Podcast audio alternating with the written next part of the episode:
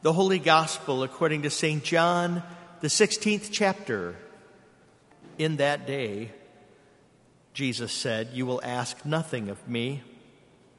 Truly, truly, I say to you, whatever you ask of the Father in my name, he will give it to you. Until now, you have asked nothing in my name. Ask and you will receive, that your joy may be full. I have said these things to you in figures of speech. The hour is coming when I will no longer speak to you in figures of speech, but will tell you plainly about the Father. In that day, you will ask in my name.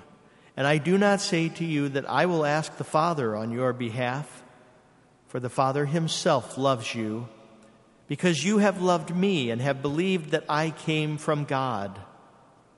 I came from the Father and have come into the world, and now I am leaving the world and going to the Father. His disciples said, Ah, now you are speaking plainly and not using figurative speech. Now we know that you know all things and do not need anyone to question you. This is why we believe that you came from God. Jesus answered them, do you now believe? Behold, the hour is coming, indeed it has come, when you will be scattered, each to his own home, and will leave me alone. Yet I am not alone, for the Father is with me. I have said these things to you, that in me you may have peace. In the world you will have tribulation, but take heart I have overcome the world. This is the gospel of the Lord.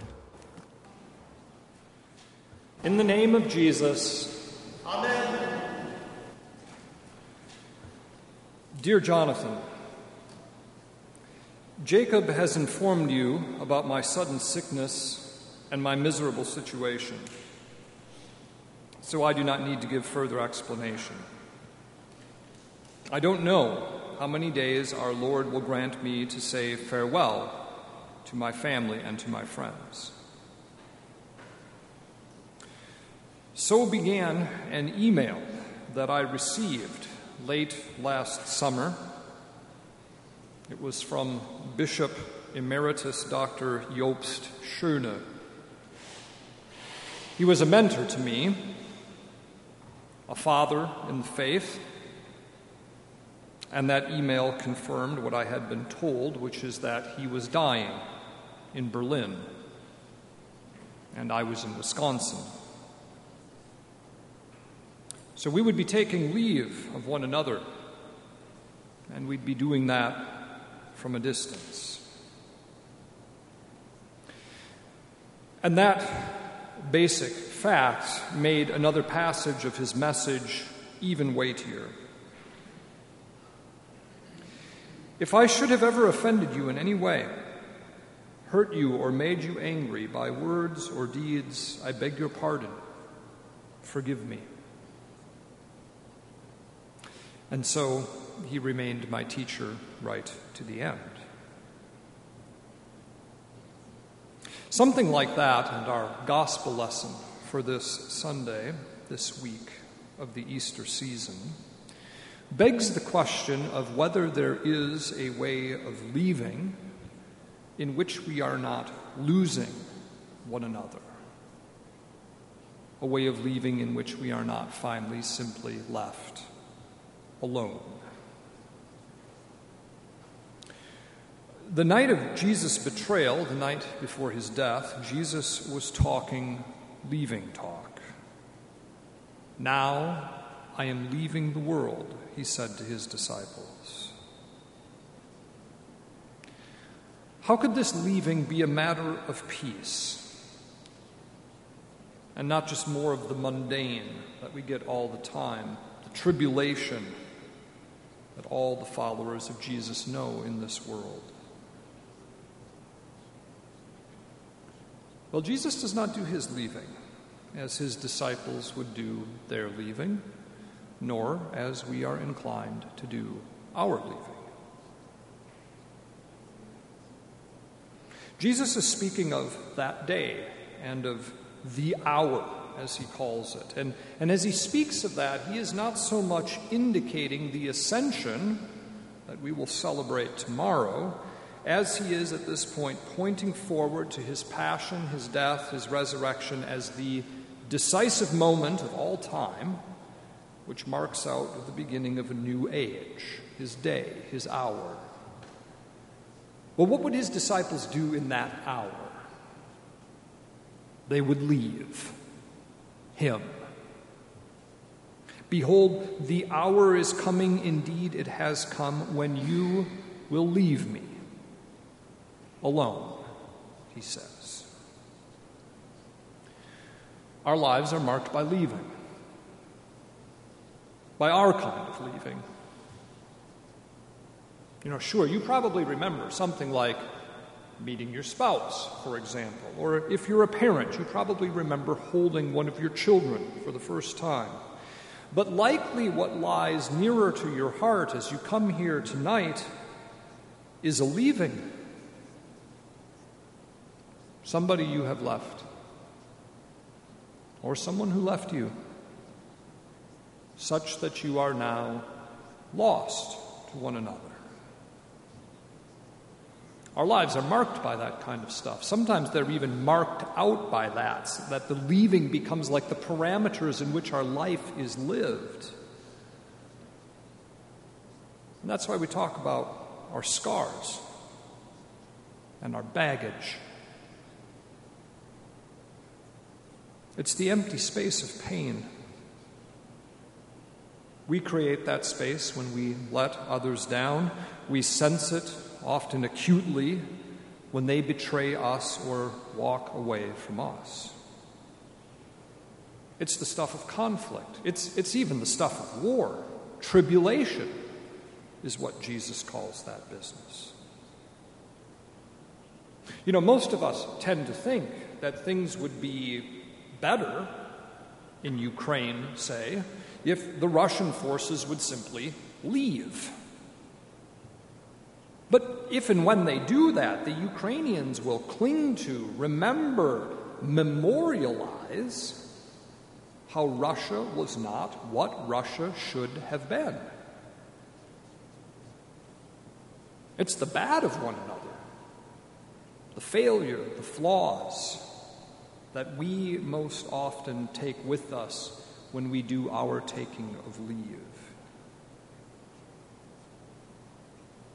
And when we do the leaving that way, we are left very alone.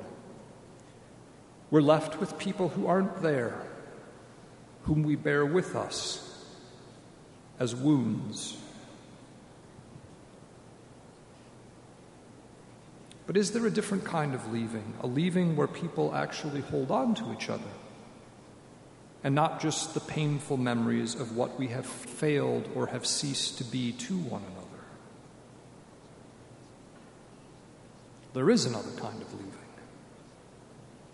one in which persons do hold on to each other, in which the absences of what they should have been to one another are let go. And that is Jesus' way of leaving. And it is the sort of leaving that he opens to his followers in his name. Now, Jesus was leaving the world. Mark that but not in the sense of making himself absent to it or of making the world absent to him. No. Because in nearly the same breath, he says right here, I have conquered the world. And as he said earlier in this gospel account, according to St. John, when he was talking with Nicodemus one evening, Jesus is in the world because God just plain loves the world.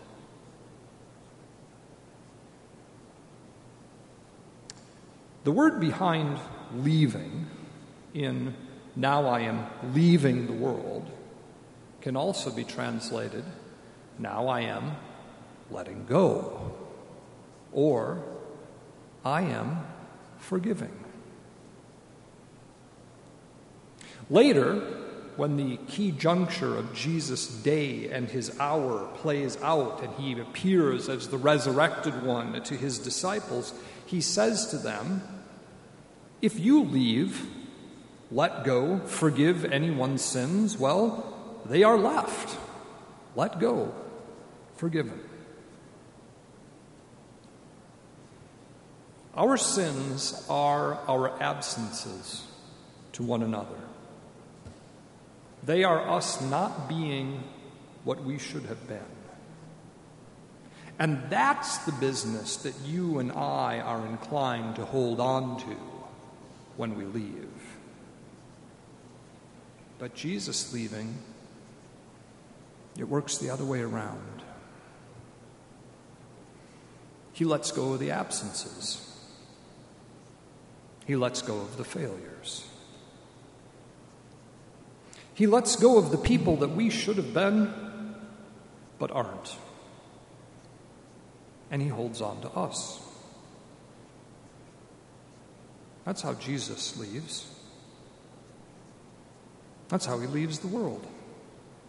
He forgives, even those who turn their backs on Him. In our way of leaving, persons end up alone. In Jesus' way of the letting go leave of forgiveness, persons end up together.